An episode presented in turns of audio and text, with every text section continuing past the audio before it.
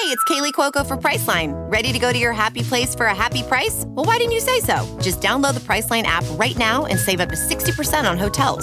So whether it's Cousin Kevin's Kazoo Concert in Kansas City, go Kevin, or Becky's Bachelorette Bash in Bermuda, you never have to miss a trip ever again. So download the Priceline app today. Your savings are waiting. Go to your happy place for a happy price. Go to your happy price, Priceline. Good morning and welcome to the Hoosier Huddle Podcast. I'm Sammy Jacobs. Along with me is T J Inman, and today we are talking conference previews. We're starting our annual conference previews. Now we were are starting down south in the S E C, where just means more.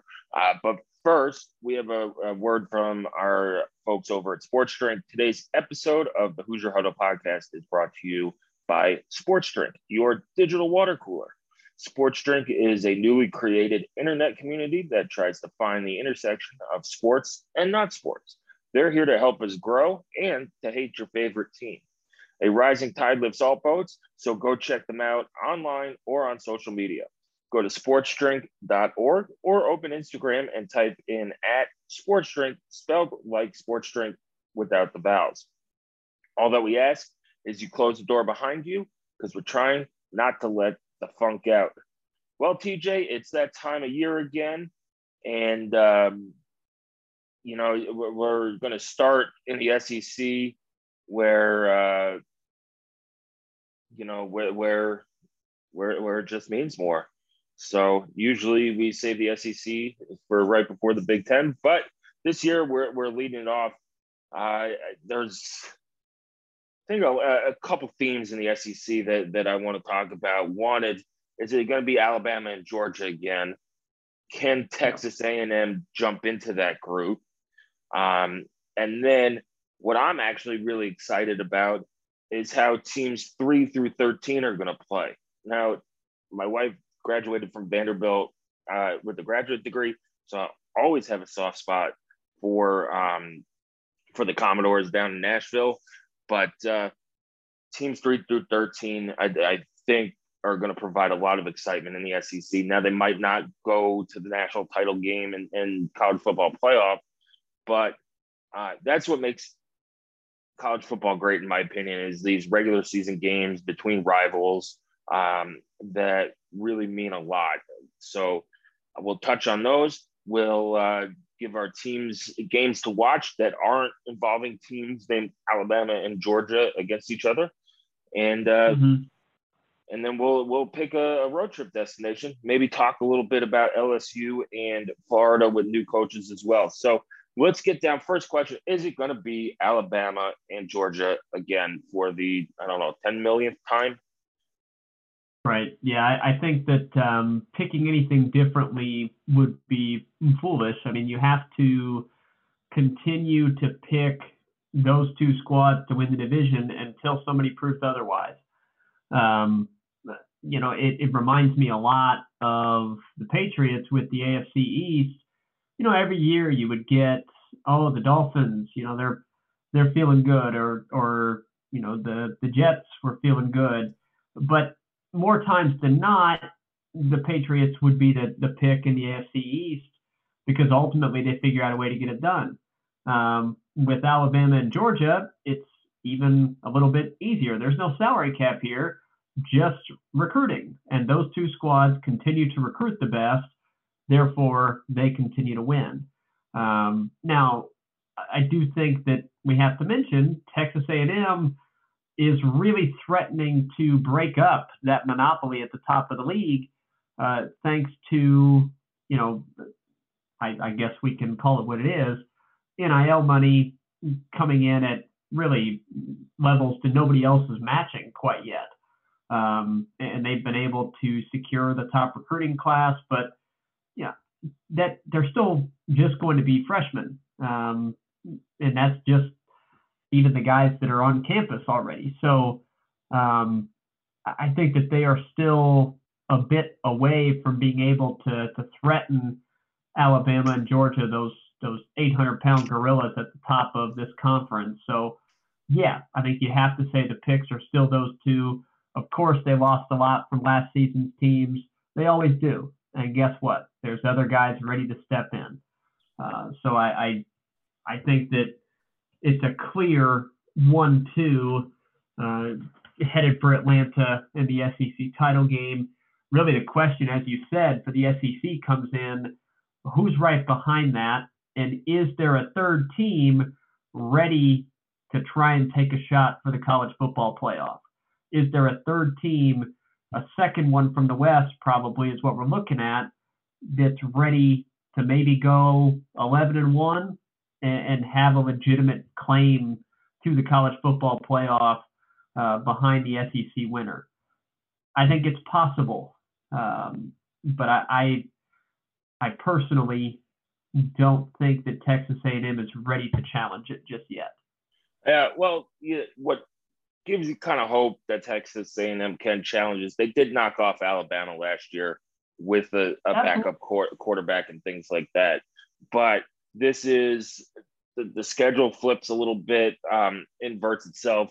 The, Texas A and M has to go to – they have to go to Alabama. They have to go to Auburn.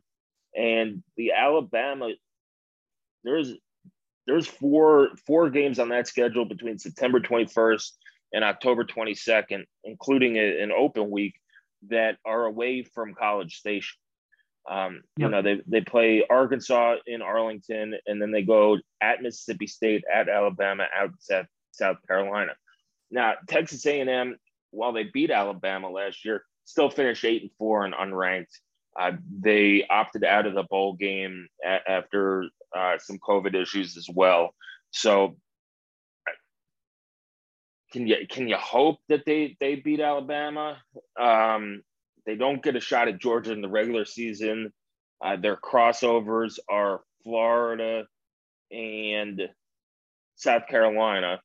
Um, so so not, not terrible crossovers, but also you're going to have to go – I don't know if you, if you go – eleven and one, do you have enough to and lose to Alabama? Do you have enough to be a non-S E C division champion to make it um, as either the second playoff team or um, or a third S E C playoff team, which I, I don't really want to think about because that, that's I just I no conference needs three people in the playoff.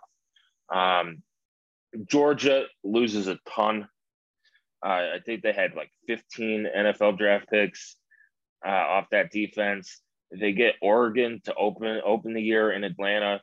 Um, and then after that, their schedule is not that hard.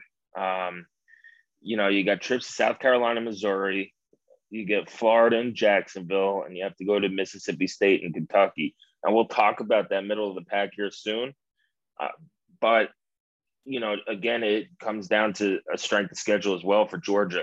If they drop a game in the regular season and lose to Alabama in the S E C title game, do they get, you know, the benefit of the doubt of playing in the S E C East uh, and, you know, being a, a two-loss uh, a two-loss team getting into the playoff? Or if they go twelve and oh in the in the regular season and Alabama beats them in the S E C title game, do they at twelve and one, do, do they have, you know, enough on that resume to, to, to make it to the playoff as well? So it's, that's going to be interesting, but it's still the, like you said, those two and maybe Texas A and M play plays a little bit of a role uh, in there.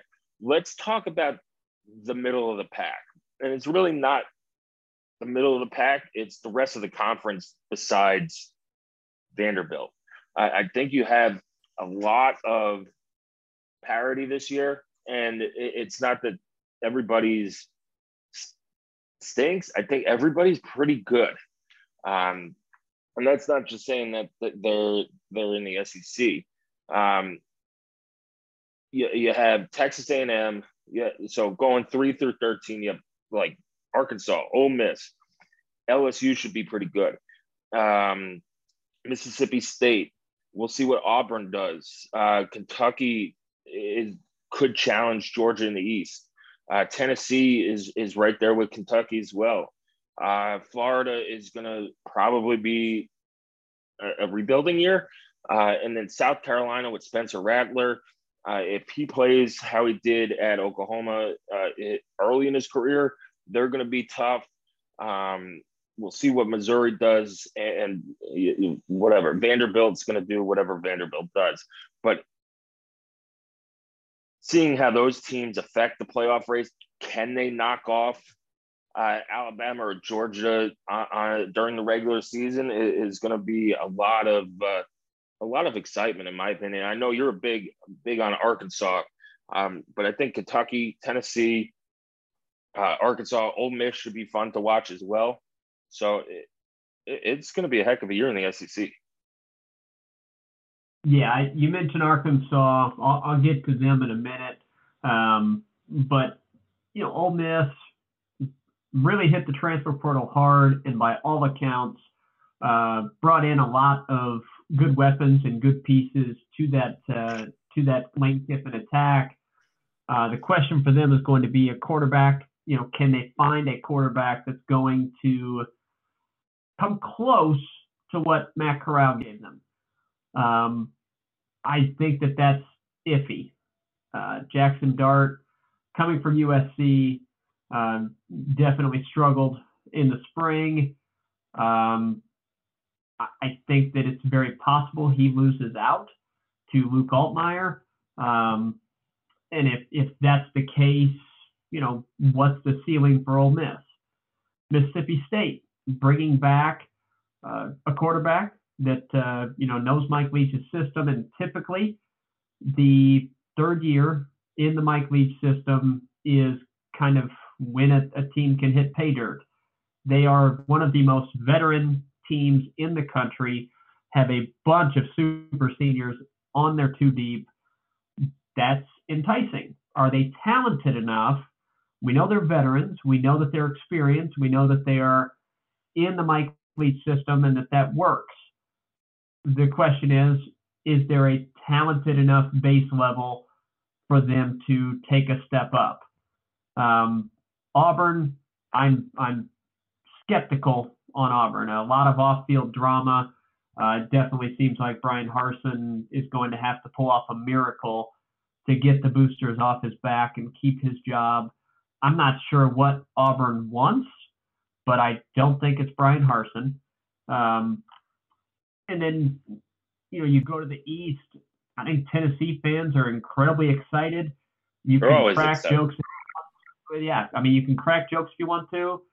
Um, but I think that there is legitimate reason for optimism. Uh, Josh Heupel has proven to be a very good offensive coach. Um, and, you know, they're returning quite a bit. They added a good recruiting class. They've added some good stuff through the portal. I, I think that there's a reason for them to think that they can be that second team in the East.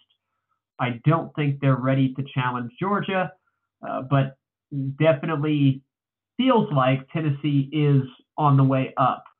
Um, Kentucky has turned themselves into an incredibly solid program, uh, but yeah, Will Levis, very good quarterback.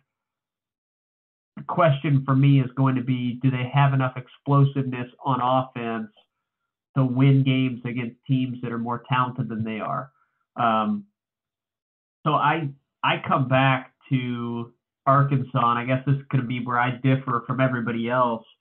Um, I like the Razorbacks to finish second in the West. Um, season win total for them is between seven, seven and a half, depending on, you know, where you're looking. Uh, I like them to go over that by quite a bit. I nine or ten wins for me for Arkansas. Uh, K J Jefferson is a dual threat quarterback. I love Kendall Briles' offense. I think it's a lot of fun to watch. They do have some questions at wide receiver. Um, lost a couple of offensive weapons to the N F L, but look, they had four five hundred yard rushers last season, the top rushing team in the S E C. They get back four offensive linemen that started last season. Uh, the only loss was a, a left tackle that they feel good about the guys that they have that can step in there. Um, very experienced team. I, I think Arkansas is one of the more fun teams to watch for me, and I, I don't know why that is, um, but I, I, I enjoy watching him, and I think a lot of it is the atmosphere there. Um, it's really the only game in town. I mean, in that state, Arkansas is the University of Arkansas. That's it. Uh, the Razorbacks, they're crazy about them.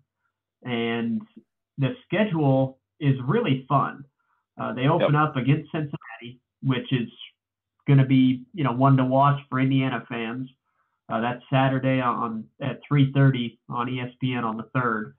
Uh, then they take on Spencer Rattler and South Carolina, and then Missouri State, which whatever. Uh, so, you know, a, a couple of tests there early in the season, but still games I think Arkansas is going to be favored in. So you're looking at, hopefully, for a Razorback fan, three and oh. And then the big one for the S E C West kind of sets up how that division race is going to play out versus Texas A and M in Arlington. They beat Texas A and M last season. And then at home against Alabama. Uh, after that, at Mississippi State, and then a fun game at B Y U. Uh, that's, I mean, it's a picturesque atmosphere, and that's a really good fan base. That that's not going to be an easy game. You know, that's a good program. They're bye week. They're at Auburn. So again, that's a, you know, a stretch of four out of five games away from home. Liberty, not a bad program whatsoever, uh, but they'll be a bit rebuilding on offense, I think. But Hugh Freeze will have that being a pretty good team.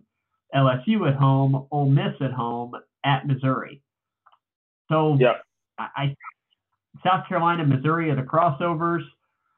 I, I like how it sets up for Arkansas to take another step up under Sam Pittman, get into that second spot in the S E C West over Texas A and M. Uh, so I think that's probably my my bold prediction, which for the S E C, you know, I'm not going as bold as, oh, they're ready to take over for Alabama. Certainly not. Uh, but I do like them to be kind of a, a New Year's Six type team. Yeah, the, the th- you know, we'll find out uh, that S E C West race really early, it seems like, by mid-October. Um, Alabama plays Texas A and M October eighth, uh, and like you said, Arkansas on October first. You're gonna or you, you're gonna figure it out within those three weeks of September twenty-fourth to October eighth. Who who has a stranglehold on that on that race? If it's between those three teams, uh, you'd think the team that went two and one or three and zero is really going to have uh, an advantage. And, and going to the East uh, a little bit, I don't. I, I Kentucky is is good, um, but they're gonna. It, I, it just feels like they they can't get over that hump a little bit. They they lost to Tennessee last year, which kind of held them back. Um, They have a really good running back in Chris Rodriguez. They did lose three starters on the offensive defensive lines, and, and that's tough to replace in the S E C. But, um, it, man, it's just going to be a fun, fun time watching the middle of these, uh, you know, the, these other teams in the S E C, uh, you know, especially – you know, you, you look at I U's open week with, hey, let's watch some games. The October twenty-ninth games in the S E C are awesome. And we went over this in a text yesterday, T J. There are a lot of awesome games on October twenty-ninth. So if yeah. you're an I U fan looking for games to watch on the open week, you had there, it, it might be a two or three T V day. Um, but on that October twenty-ninth, you got Florida, Georgia, which I hasn't really been close in the last couple of years. And then L S U, or sorry, um, and then you have Kentucky at Tennessee, which could determine who's second in the East. Um, and if somebody could beat, if somebody could upset Georgia, which it could happen, um, then it's going to be all bets are off, because Georgia has to go to, to Kentucky November nineteenth. and they get Tennessee on November fifth. Um, we'll see. It's going to be – I think it's going to be pretty exciting. Uh, let's go division winners, T J, uh, real quick, because it's it's sounding like it's going to be Alabama and Georgia for whatever time in a row, uh, for the second time in a row, and at least like the third time in four years. Um, yeah. So I, I I would take – until somebody knocks off Alabama in the West, until somebody can consistently knock off Georgia in the East, those are the two teams I'm picking. Absolutely. Yeah, yeah, same here. Um, I do think that teams in the East might be feeling like there is some vulnerability uh, with the Bulldogs, with them, you know, maybe a tad bit of complacency sets in in the offseason after you win a national title. Um, I think that they avoid that probably because it's going to be pretty easy for Kirby Smart to look around and say, look, uh, a lot of you guys, you didn't start during that. You know, we're only returning ten starters from that, that team. So different team, different season. Uh, but maybe a little bit of complacency sets in. Um, and I, I do think that, you know, Stetson Bennett has proven he's a good quarterback, uh, but he, he's not an, a, a great quarterback.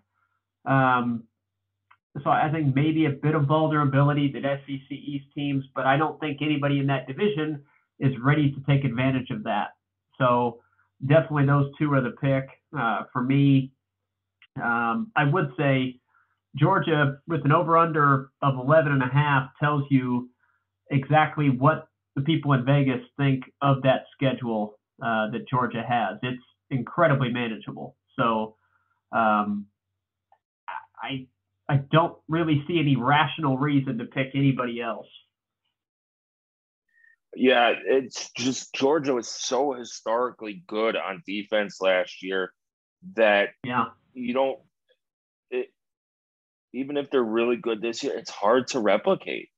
Um, you, they still have some, some really good guys coming back on defense, but it's going to be hard to replicate.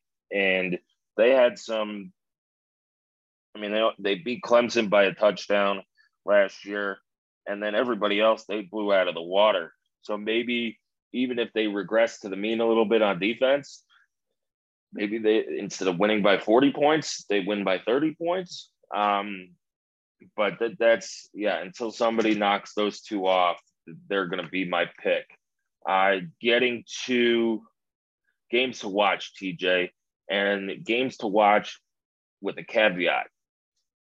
You cannot pick a championship game of Georgia and Alabama, um, and if you really want to up the up the uh, difficulty, you'll pick a game that doesn't involve Georgia or Alabama. Yeah, um, I think I tipped my hand a little bit earlier. Arkansas, Texas A and M. Uh, I think that that is a battle for second place in the West. And I think that the winner of that game sets themselves up to be the primary challenger to the Crimson Tide. Uh, Arkansas gets to host Alabama. So, you know, again, I, I do think that that's a critical game. Um, and really, I think a very important one for Jimbo Fisher, because with the amount of money that people are investing into that program, they're going to expect significant results very quickly. Uh, you don't you don't throw that money at players the way that they are and expect to be okay finishing eight and four. So I think that the the Aggies and their faithful are going to be looking for a bounce back season from what was ultimately pretty disappointing for them last season. Um, so I think that's a really important game.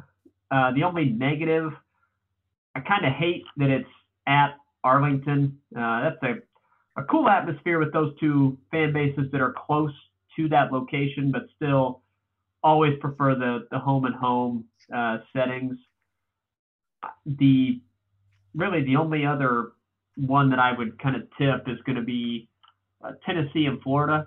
Um, again, that's one.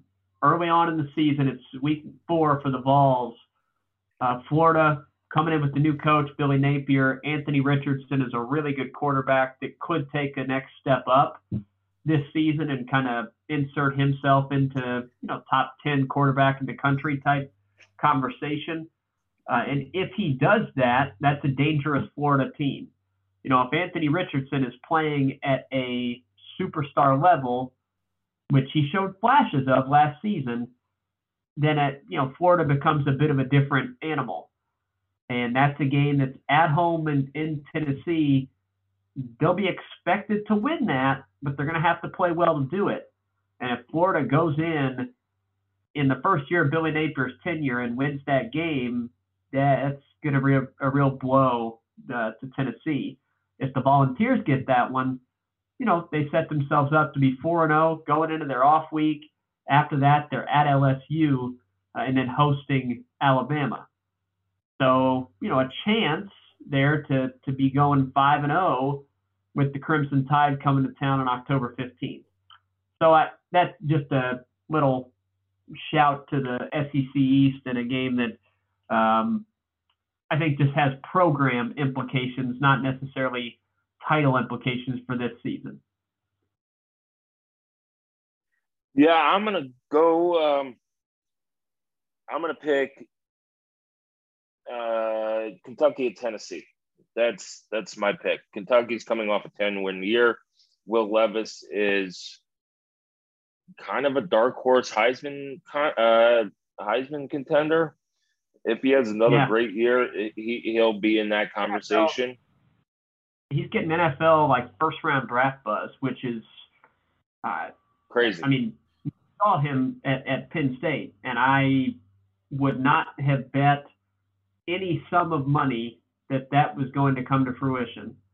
Uh, but props to him and kudos to Kentucky for developing him. And I mean, he's earned it. He's really good. And uh, it's, it's cool to see players develop like that. Yeah. If uh, I, I think that's going to, this game's going to determine who finishes second in the, in the East. Um, it, it's again, it's during I U's open week. Last year, Tennessee won on the road at Kentucky, forty-five forty-two. I think it's going to be another high scoring game uh, between these two. Hopefully it's a lot like the Music City Bowl last year that w- it was just back and forth and back and forth at the end. I think there was like eight lead changes last four minutes and it was awesome. Um, but it, it's, two teams that don't really haven't been in the spotlight all that much uh, in the last, you know, decade or two. So it, it's that it's a nice S E C matchup. It's an open week, and there's going to be, you know, a, maybe a division a division title on the line because Kentucky does put, host Georgia on on November nineteenth. So if they could get through. Uh, in, in good shape uh, until October twenty-ninth, that that game's going to be at, at Neyland Stadium. It's it's going to be big-time atmosphere.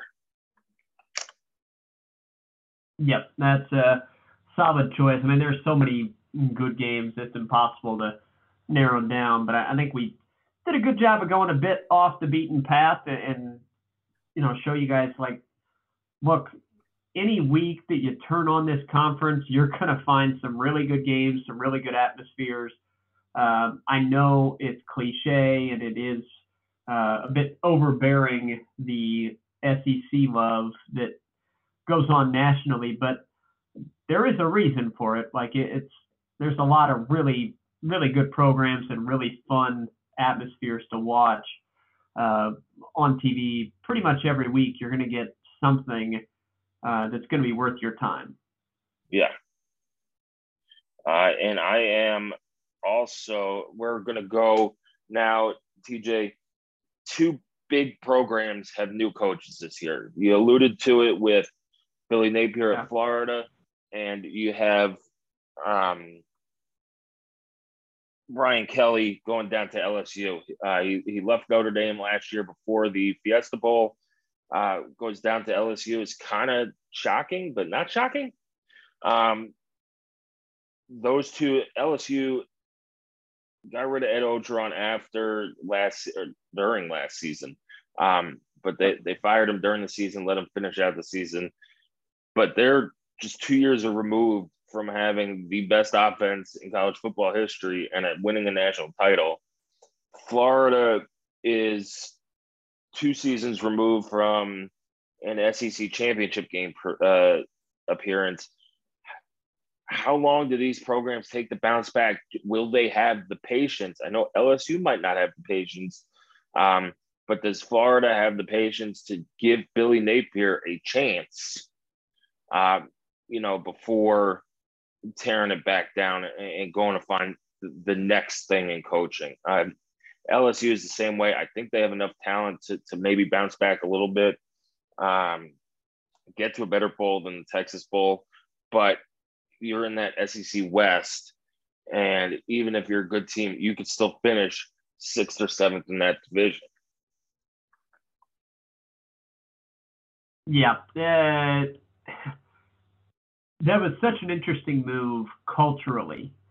Um, initially, you look at it and you're like, man, Ed Orgeron, perfect fit culturally for L S U. And look, regardless of anybody's feelings about Ed Orgeron as a head coach or that hire, that was a success.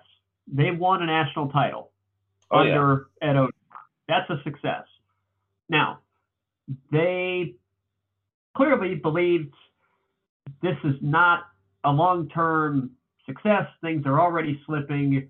And apparently, uh, if you believe the rumors, it was not a program that was run efficiently um, or as one would expect a major college football program to be operated. Um, so they go out and get a true, you know, C E O of a program in Brian Kelly. It, it on its face, it does make a ton of sense. Brian Kelly, incredibly successful at Notre Dame. Um, uh, so he chooses to go to L S U, a place with really no limitations on the types of guys you can recruit, the types of guys you can land, and the type of program you can have. At L S U, the ceiling is national titles. And it, it was unclear whether or not that's the ceiling at Notre Dame, or if the ceiling is top five, but not number one. Um, not saying that it can't happen, but I think Brian Kelly clearly felt I, I've taken it as far as I can. So an interesting move that makes sense, though, for both sides. The question is going to be for both Brian Kelly and Billy Napier, can you recruit at the level you have to recruit to be successful in the S E C? Um, you are swimming with the absolute biggest of fish, trying to get the same pool of players. Um, this year, I don't think that L S U is going to be very good. Um, I think that they'll be probably a bit more buttoned up than last season. I think that they will have less kind of hurting themselves than they did last season, but I still don't think that the talent level uh, is all that high, uh, comparatively speaking, when you look at the rest of the conference. Florida, I kind of feel the same way, but I think that they've got a better starting point at quarterback than L S U does. Um, I kind of I think that Billy Napier will have Florida in a pretty good position um, this season to to improve from last year, get into maybe a seven and five type record. Uh, I, I L S U, I'd be fairly surprised if they can um, do much better than uh, personally. I've got them six and six. Uh, but I think that the main reason for that is I do not see the offensive difference makers at L S U right now. And that's something that, that Brian Kelly has to get corrected really quickly, because that fan base is not going to be patient. No, um, they're not, especially if you go six and six in your first season. I, I, I know that might be realistic, you know, for a rational human being, but you're dealing with an irrational group of human beings, um, you know, when it, when it comes well, to, to boosters and, and all that stuff. Six and six. The opener, the opener is against another program that it feels like they should be much better than where they're at right now. Florida State opening in New Orleans. Yep. You know, why Florida State schedules that game, I have no clue. Um, but they're opening on Sunday night uh, in in the Superdome against Florida State. That's a game that L S U really should win. Yep. And their other non-conference games are Southern, New Mexico, and U A B. Those make a lot of sense. Let's say that those are four wins. You know, your East crossovers are, uh, I know they play Florida. Florida. Uh, Florida and Tennessee. That's tough. Yep. Tough crossovers. And then you've got the West. So I, I, again, I think that there's a lot of reasons why the hire makes perfect sense, but I do think that there's some cause for concern that Brian Kelly will be able to recruit at the level that L S U expects going against Nick Saban, Jimbo Fisher. Um, really, that that's the main ones, right? I mean, they expect to be at that level. And, and yeah, in the West, and then you have Kirby Kirby Smart in the in the East uh, yeah. as well. So it's yeah. I, I don't know. He, I don't know how patient L S U is going to be. That that's my thing. Is if if because six and six seems, you know, like it, maybe maybe it'll happen, maybe it doesn't. Um, I mean, they have talent.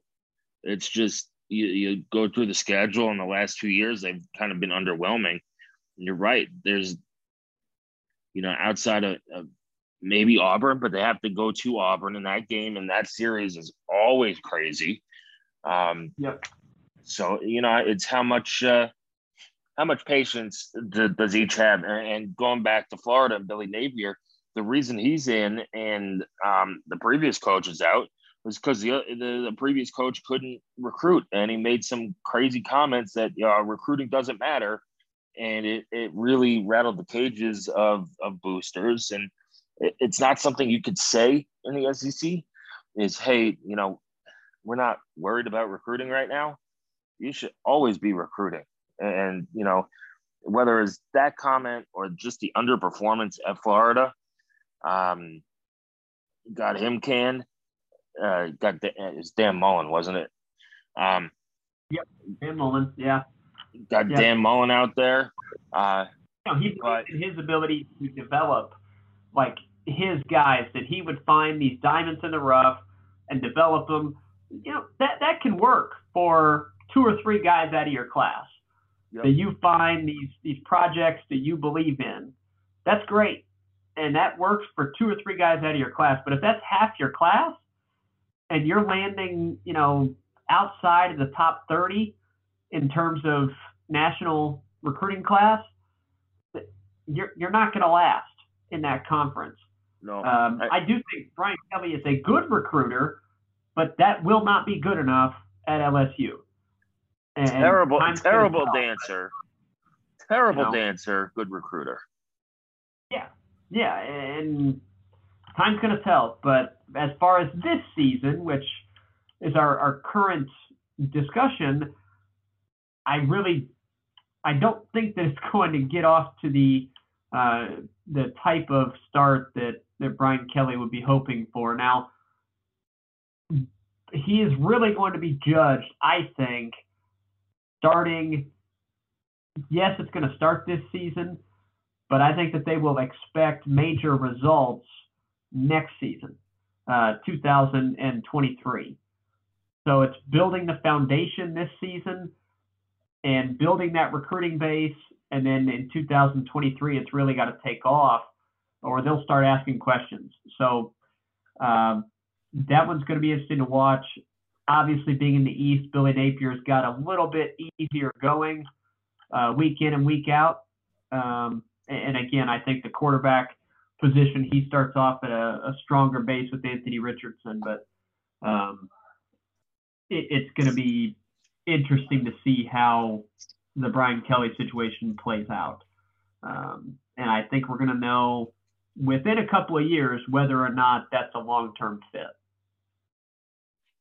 I agree. All right. We're going to pick our road trip destination, T J. If you had to pick one game in the S E C, and if you pick Arkansas, Texas A and M, and a neutral site, um, I'm finding a new co-host. Um, yeah. If uh, if you had to go to one game at any stadium in the S E C uh, this year, where are you going?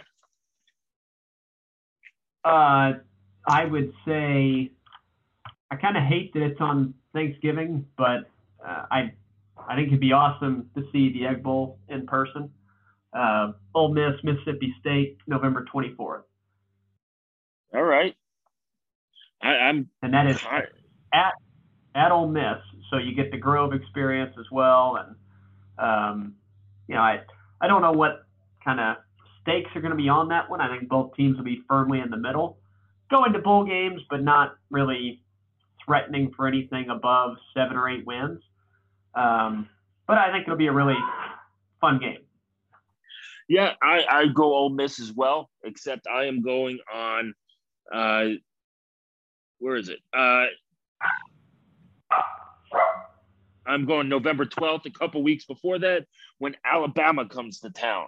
Uh, it's Lane Kiffin against Nick Saban, so you have that side show. Um, it, it's the, the Ole Miss fans are going to be fired up for it uh, as well. And this could be, you know, if Ole Miss is having a really good season, Alabama's gone in there and lost before. So crazy things happen um, in that stadium and in that place. Plus, uh, it'll probably be, yeah, maybe it's a night game and maybe it's one of those uh, C B S three thirty games, but you get all day at the Grove, you get the tailgating uh, and just being around that atmosphere for, for an Alabama Ole Miss game would be that. That's my pick for, for road trip in the S E C this year. Sounds like we need a uh, a trip We're, to Ole Miss to uh, to see our, our good buddy Nate, perhaps. Yeah, uh, Ole Miss also uh, just won the college men's college World Series, so congratulations to them. Congratulations to our own Nathan Comp as well. So. Anyway, that's uh, that's it for our S E C uh, preview podcast, T J. Any final thoughts? Obviously, this is a highly competitive league. It's a league that a ton of attention gets paid to um, on a national basis. I think it's kind of the uh, one of the main hearts of the sport for sure is, is the fan bases in the S E C. Um, while I think it's dismissive to say that, oh, it means more. You know, it's dismissive to fan bases like Texas and Oklahoma and ones in the Big Ten. Um, Texas and Oklahoma do, will be in the S E C soon, T J, and it will just mean yeah, the I most. Know. It will. Uh, well, they kind of won't be lying at that point, and the T V contract will will uh, agree. Um, but I think that one of the more interesting parts of this conference to me is even when the quarterback play from top to bottom is not all that convincing, which I think has been the case for the past couple of seasons and will be the case again this year. Um, you know, I, I think they've got some very good quarterbacks, obviously. I mean, Bryce Young at the top of the heap. Uh, but, you know, even some of the schools that are right here in the middle of this league, major questions at quarterback, uh, but they still end up finding ways to be really good teams based on their line play and the speed of really every unit on the team. that's the main thing that jumps off the page when you watch them against, you know, other conferences. Sometimes is just much quicker the S E C guys are at times. Um, but what makes this league really fun to watch is the environments.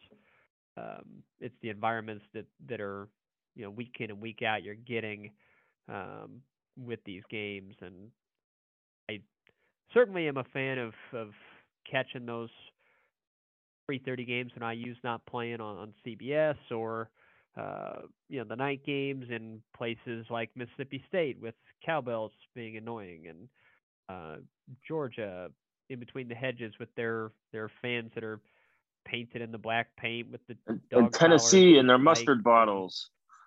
Yeah, Tennessee with their mustard bottles and creamsicle uniforms with mustaches and mullets. And uh, I mean, look, it's got something for everybody, right?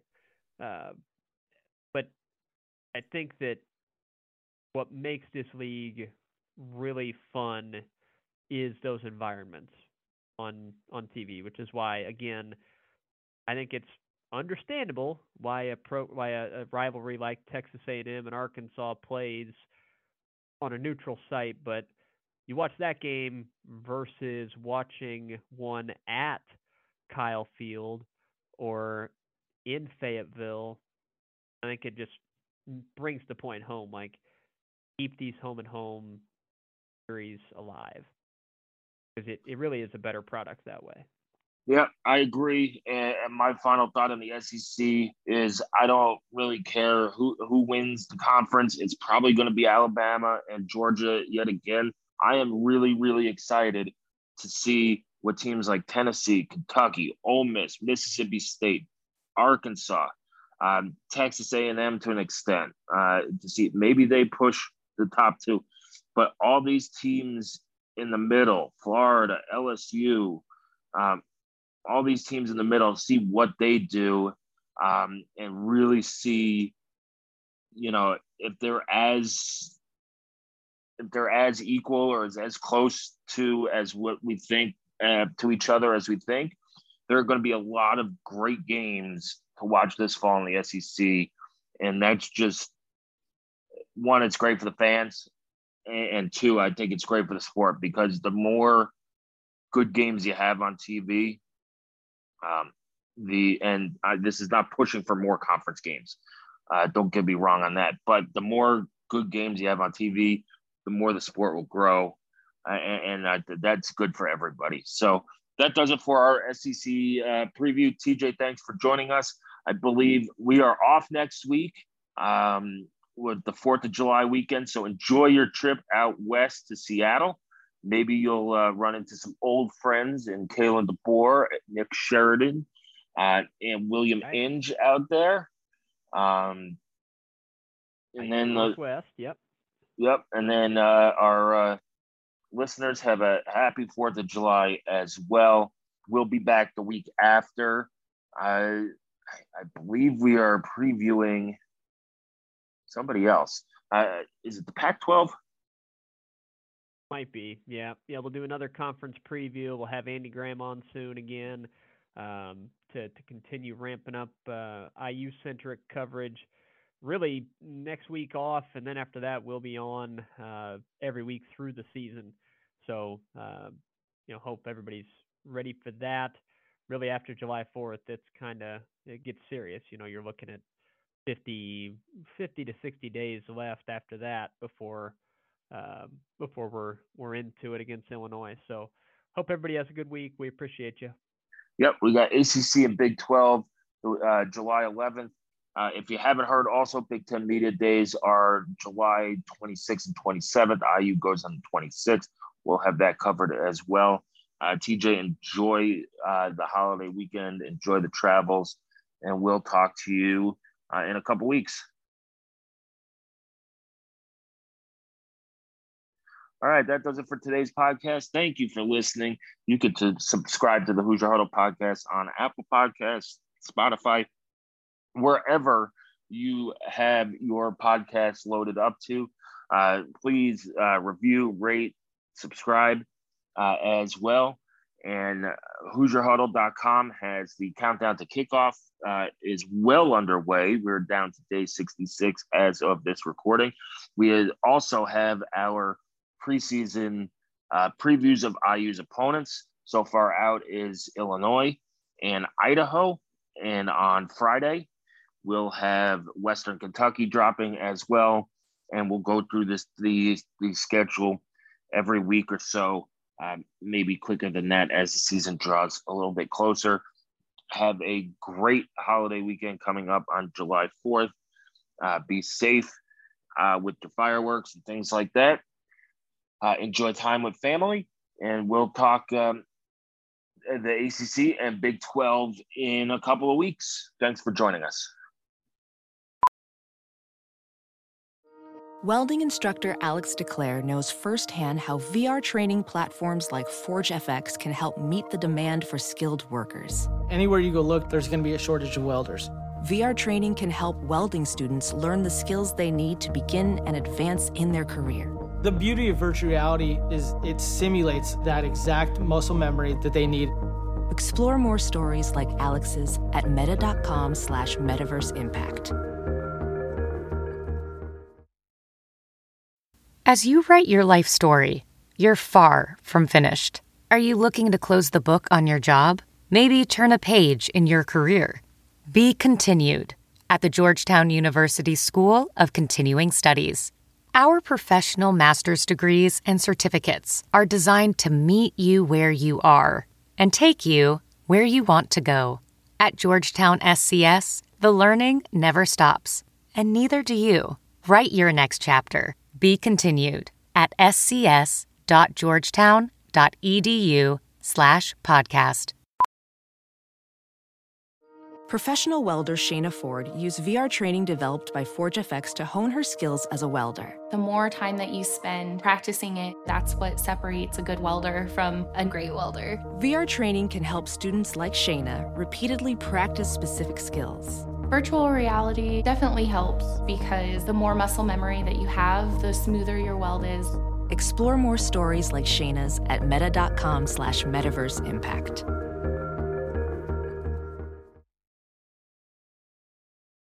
I normally find bras to be so uncomfortable and constricting, but Skims has changed that. You know I love Skims underwear, so I finally tried their bras, and Skims has delivered again.